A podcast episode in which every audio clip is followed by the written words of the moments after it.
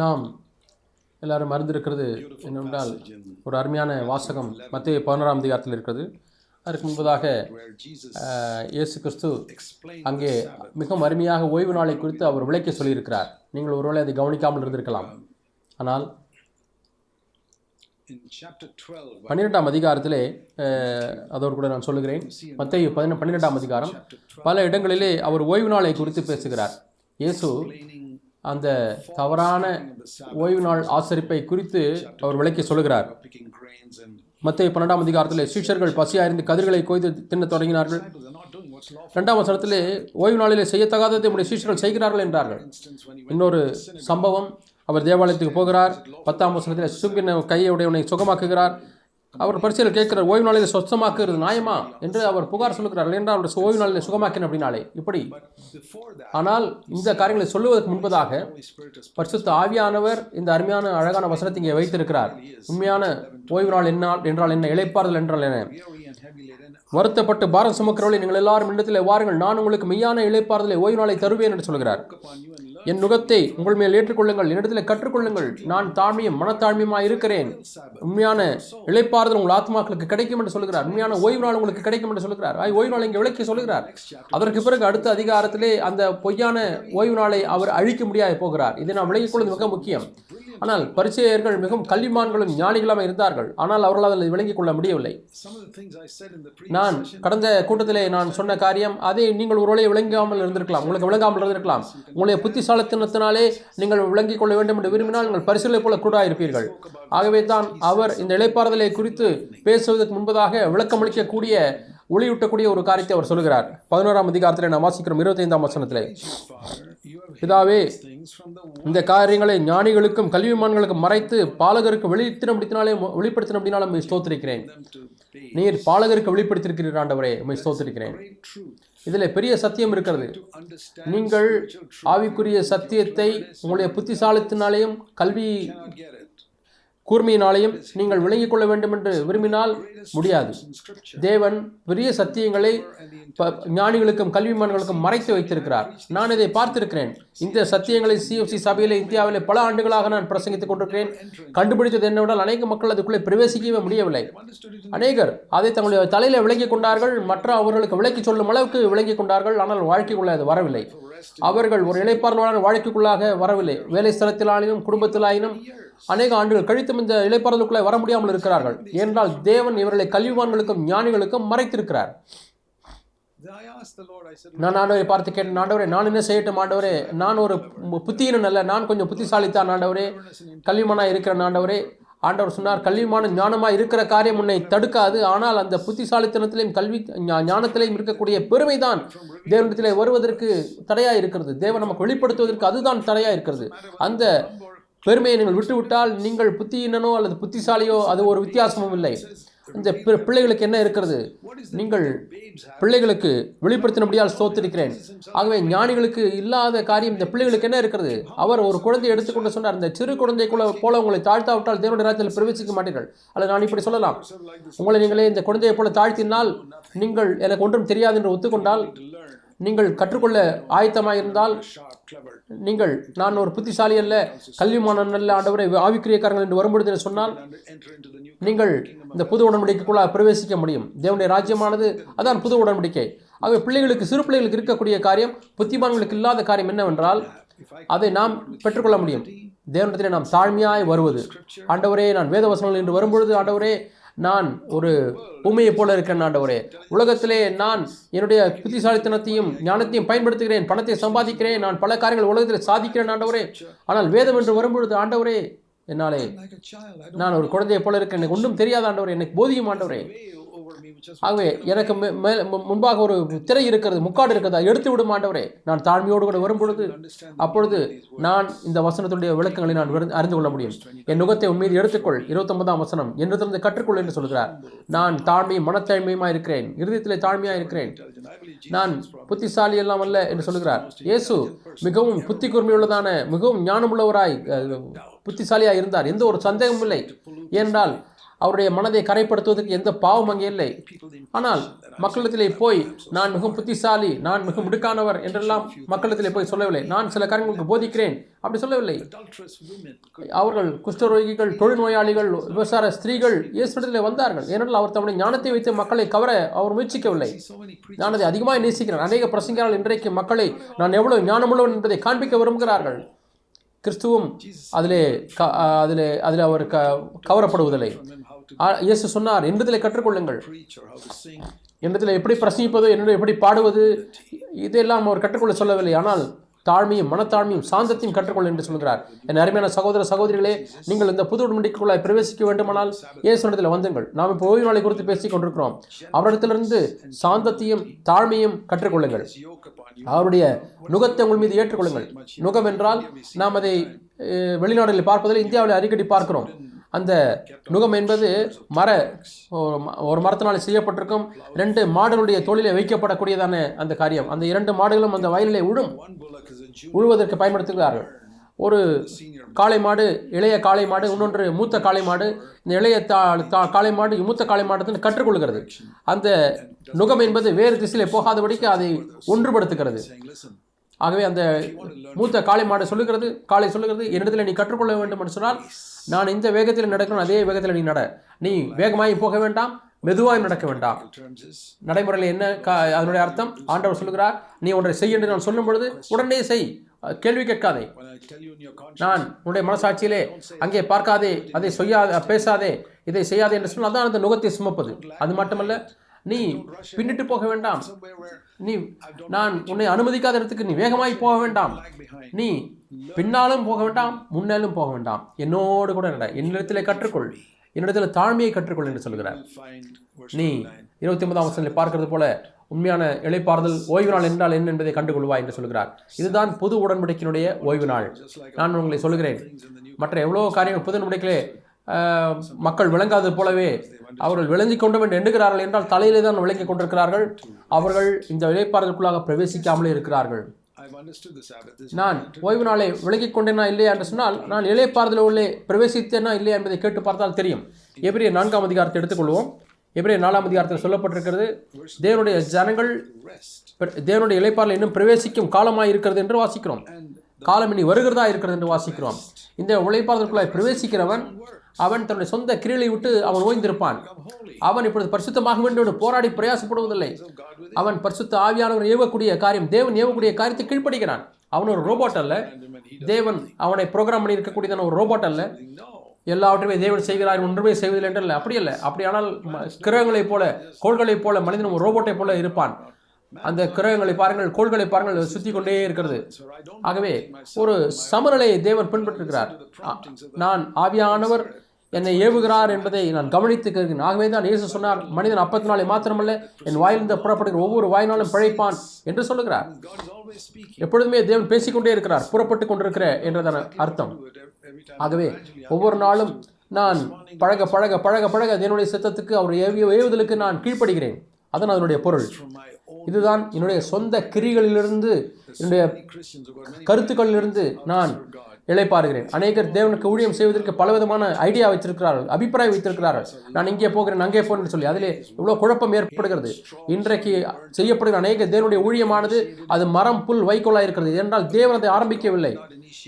தேவன் ஆரம்பிக்காத ஒரு வேலை அது எவ்வளவு நல்ல வேலையாக இருந்தாலும் அது அழிக்கப்படும். எத்தனை பேர் உங்களில் விசுவாசிக்கிறீர்கள்? தேவன் தாமாக ஆரம்பிக்காத ஒரு வேலை. ஒரு ஊழியம். அது எவ்வளவு நல்ல ஊழியமாக இருந்தாலும் அது எவ்வளவு கிறிஸ்தவனாக இருந்தாலும் கிறிஸ்தவமாக இருந்தாலும் அது எவ்வளவு அற்புதமாக இருந்தாலும் அற்புதமான கிறிஸ்தவ ஊழியம் என்று சொன்னாலும் அது அழிக்கப்படும். என்னோடு கூட மத்திய சுவிசேஷம் பதினைந்தாம் அதிகாரம்.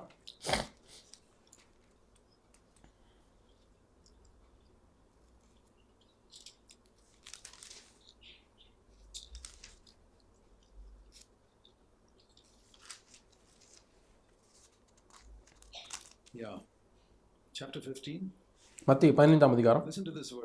இந்த வசனத்தை கவனிங்கள். பதிமூன்றாம் வசனம். Every plant என் பரமபிதா நடாத நாற்றெல்லாம் வேரோடே பிடுங்கப்படும். என் பரமபிதா. நாடாத நட்டெல்லாம் மேரோட பிடுங்கப்படும். ஆண்டவர் நல்ல த- செடியா இருந்தால் என்ன? அதுவும் மேரோட பிடுங்கப்படும். ஏனென்றால் அது மனிதனுடைய. புத்திசாலி மனதிலிருந்து தோன்றியதான ஒரு கருத்து? உங்களுக்கு தெரியுமா? விசுவாசத்தினாலே வாழ்வது என்றால் என்ன என்று தெரியுமா? விசுவாச வாழ்க்கை. உண்மையான ஒரு நல்ல விளக்கம். நான் நல்ல ஒரு விளக்கம் நான் விளக்கிக் கொண்ட விளக்கம் என்னவென்றால் இயேசு யோவான் பதினைந்தாம் அதிகாரத்தில் சொல்லுகிறார் ஐந்தாம் வசனத்தில் சொல்லுகிறார் யோசா என்னாலே இல்லாமல் உங்களால் ஒன்றும் செய்யக்கூடாது. எப்படி ஒரு கிளை அந்த மரத்திலே இருக்கு இருந்து அது கனி கொடுக்கிறதோ. அதுபோல நீங்களும் கனி கொடுக்க முடியும். ஆனால் என்னாலே எல்லாம் உங்களால் ஒன்றும் செய்ய முடியாது. ஆகவே என்னுடைய விசுவாசத்தினுடைய காட்சி இப்படித்தான் இது. இது வாக்குத்தத்தை சுதந்திரிப்பதல்ல. தேவன் என்னை செழிப்படைய செய்வார் என்னை சுகமாக்குவார். அவளெல்லாம் விசுவாசம் என்றால் என்ன என்று விளங்கிக் கொள்ளவில்லை. விசுவாசம் என்றால் என்ன? ஆண்டவரே ஆண்டவரே ஒரு மரக்கிளை அதிலிருந்து வெட்டப்பட்டு விட்டால் எப்படி தானாக அது ஒரு கனியும் உண்டாக்க முடியாதோ? அதே போல நானும் உதவியற்றவனாக இருக்கிறேன் ஆண்டவரே. ஆனால் அது அந்த கிளையோடு கூட மரத்தோடு கூட ஒட்டப்பட்டிருந்தால் ஆண்டவரே அந்த மரத்தோடு இணைந்திருந்தால் அது எவ்வளவு அந்த மரத்தினுடைய சாரெல்லாம் இதுக்குள்ளே வ- வ- வருவதற்கு அனுமதித்தால் அது அபரிமிதமான கனிகளை கொடுக்கும். நீங்கள் ஒரு மரக்கிளையை போய் கே- கேட்டு பாருங்கள். இவ்வளவு ஆப்பிள்களையும் மாங்காய்களையும் எப்படி உண்டாக்குறேன் என்று சொன்னால் நான் மரத்தோடு ஒட்டப்பை கொண்டிருக்கிறேன். அந்த சார் எனக்குள்ளாக பாய்ந்து செல்லுகிறது. பரிசுத்த ஆவியானவரை போல எனக்குள்ளாக வருகிறது கனியை உண்டாக்குகிறது. உண்மையாலுமே இதே போல எந்த மனிதன் தேவனுக்கு ஊழியம் செய்கிறானோ நான் உங்களுக்கு சொல்லுகிறேன். எனக்கு தேவன் தேவனுக்கு என்று செய்யக்கூடிய ஊழியமானது அது அழுத்தத்தினாலே செய்வதல்ல. நான் செய்து செய்து சோர்வடைவதில்லை.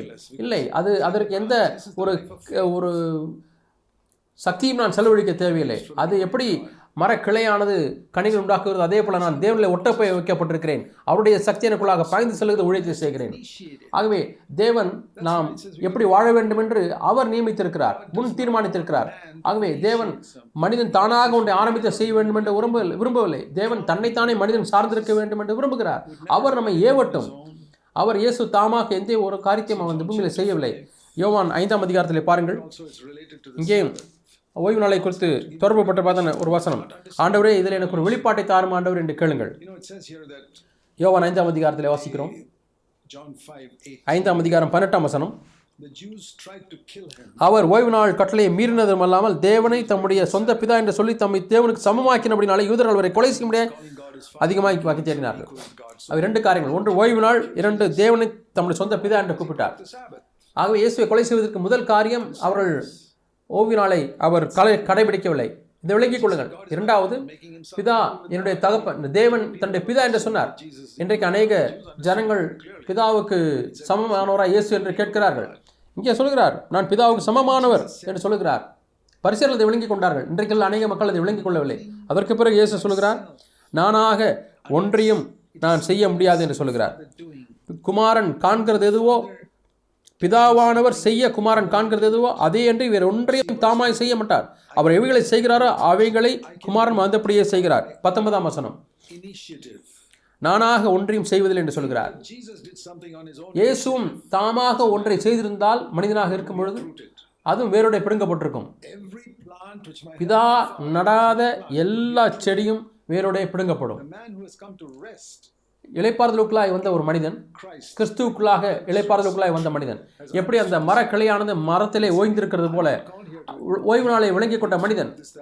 நான் என்னுடைய நல்ல கருத்துக்களையும் அறிவுத்தனத்தையும் வைத்துக்கொண்டு எதை செய்ய வேண்டும் அதை செய்ய வேண்டும் என்றெல்லாம் நான் வரவில்லை.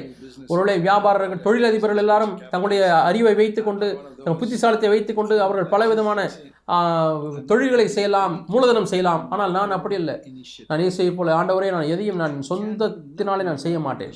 என்ன என்னுடைய தாமாக நான் ஒன்றும் நானாக ஒன்றும் செய்ய முடியாத ஆண்டவரே. என் சகோதர சகோதரிகளே தேவனே யோவான் ஐந்தாம் அதிகாரம் முப்பதாம் வசனத்தில் எனக்கு வெளிப்பாட்டை தாரும் என்று கேளுங்கள்.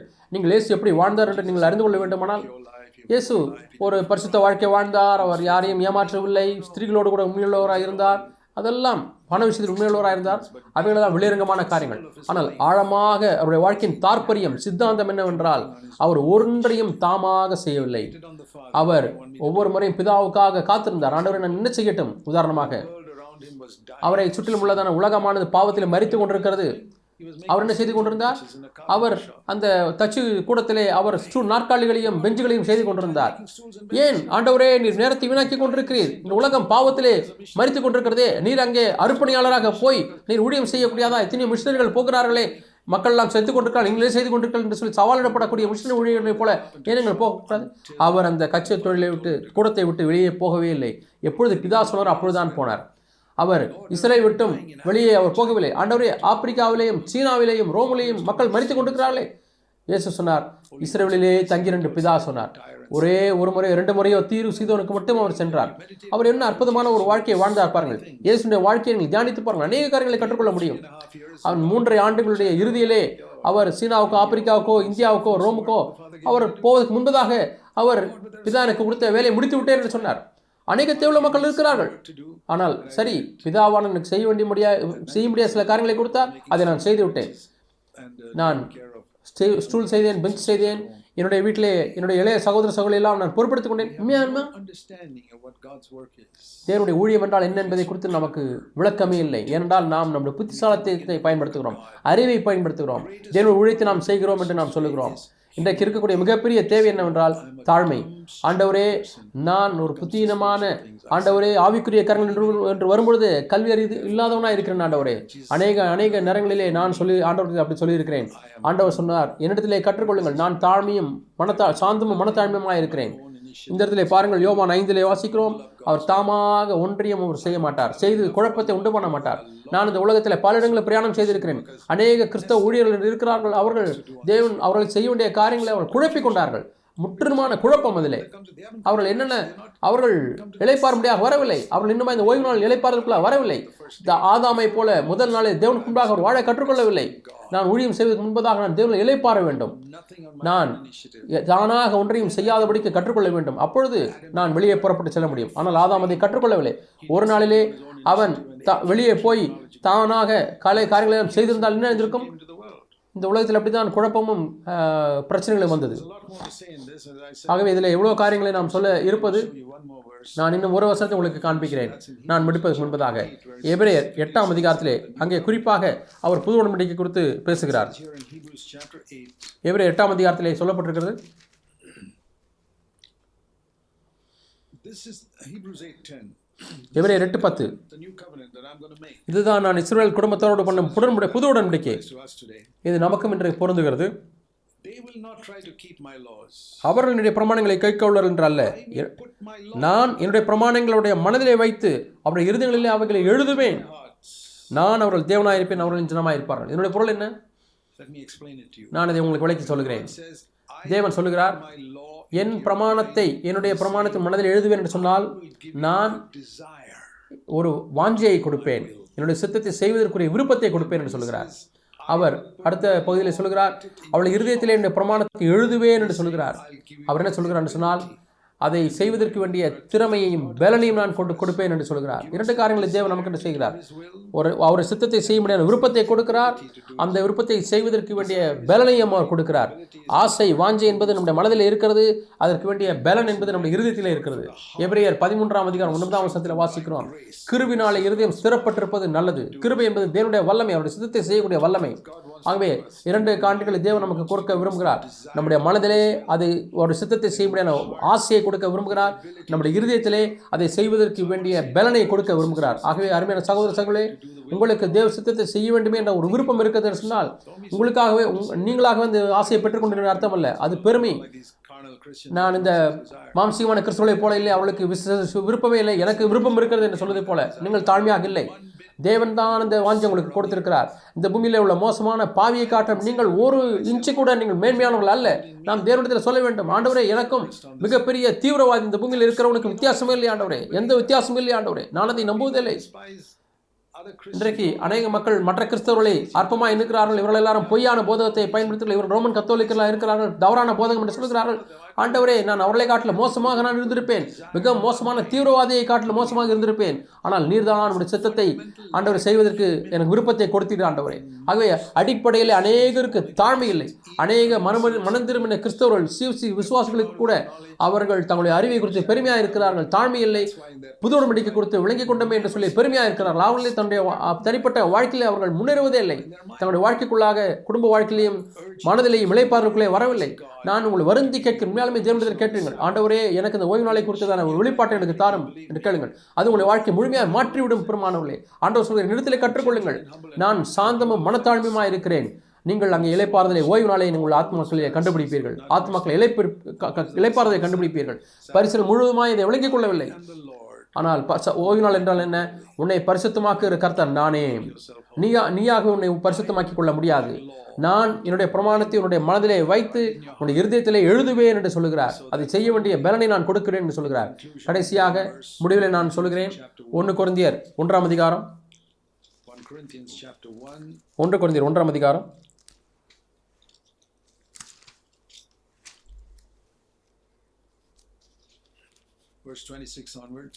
இருபத்தி ஆறாம் வசனத்திலிருந்து உங்கள் அழைப்பை பாருங்கள் சகோதரரே. மாம்சத்தின்படி ஞானிகள் அநேகரில்லை வல்லவர்கள் அநேகரில்லை பிரபுக்கள் அநேகரில்லை நான் உலகத்திலே பல இடங்களில் நான் பிரயாணம் செய்திருக்கிறேன். எல்லா விதமான விசுவாசிகளையும் நான் பார்த்திருக்கிறேன். இந்த வசனம் உண்மையாலுமே மெய்யே மிகவும் இந்த உலகத்தில் உள்ள ஞானிகள் அழைப்பு அழைப்பை பெற்ற வல்லவர்கள் பிரபுக்கள் அவர்கள் விசுவாசிகள் அல்ல. என்றால் பெருமை. தேவன் யாரை தெரிந்து கொண்டார்? ஞானிகளை வெட்கப்படுத்தும்படி பைத்தியமானவர்களை தெரிந்து கொண்டார். பலமுள்ளவர்களை வெட்கப்படுத்தும்படி தேவன் உலகத்தில் பலவீனமானவர்களை தெரிந்து கொண்டார். உள்ளவைகளை அவமாக்கும்படி இருபத்தெட்டாம் வசனம் அவர் உலகத்தின் இழிவானவைகளையும் அற்பமாய் எண்ணப்பட்டவைகளையும் இல்லாதவைகளும் தேவன் தெரிந்து கொண்டார்.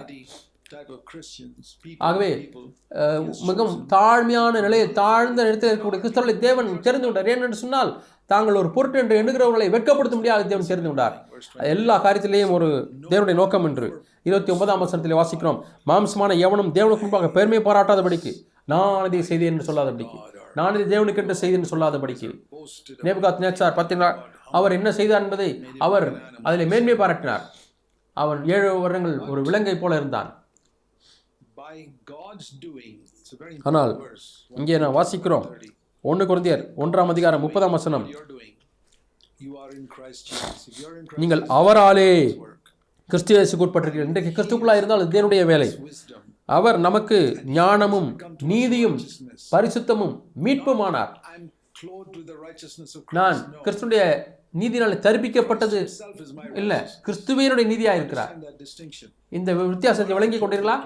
நான் கிறிஸ்துவின் ரத்தத்தினாலே தரிப்பிக்கப்பட்டேன் என்று அல்ல கிறிஸ்துவினுடைய நீதியாக இருக்கிறார் இப்படிதான் நான் தேவனுக்கு முன்பாக வருகிறேன். கிறிஸ்துவினுடைய பரிசுத்தம் கிறிஸ்துவினுடைய மீட்பு ஏன்? எந்த மனுஷனும் தேவனுக்கு முன்பாக பெருமை பாராட்டாதபடிக்கு அப்படி செய்தார். பெருமை பாராட்டுகிறவன் தேவனை குறித்தே பெருமை பாராட்டத்தக்கதாக. தேவனை குறித்தே மேன்மை பாராட்ட மாட்டேங்க பவுல் அப்படி சொன்னார். நான் பாவிகளை பிரதான பாவி என்று சொன்னார். நன்மை ஒன்றுமில்லாத ஒரு வாம்சத்தில் இருக்கிறேன் சொன்னார்.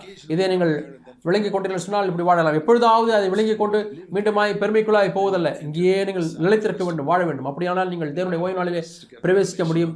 தேவன் இதில் வெளிப்பாட்டை பெற்றுக்கொள்ள முடியாது. நமக்கு உதவி செய்வாராக. ஆமீன்.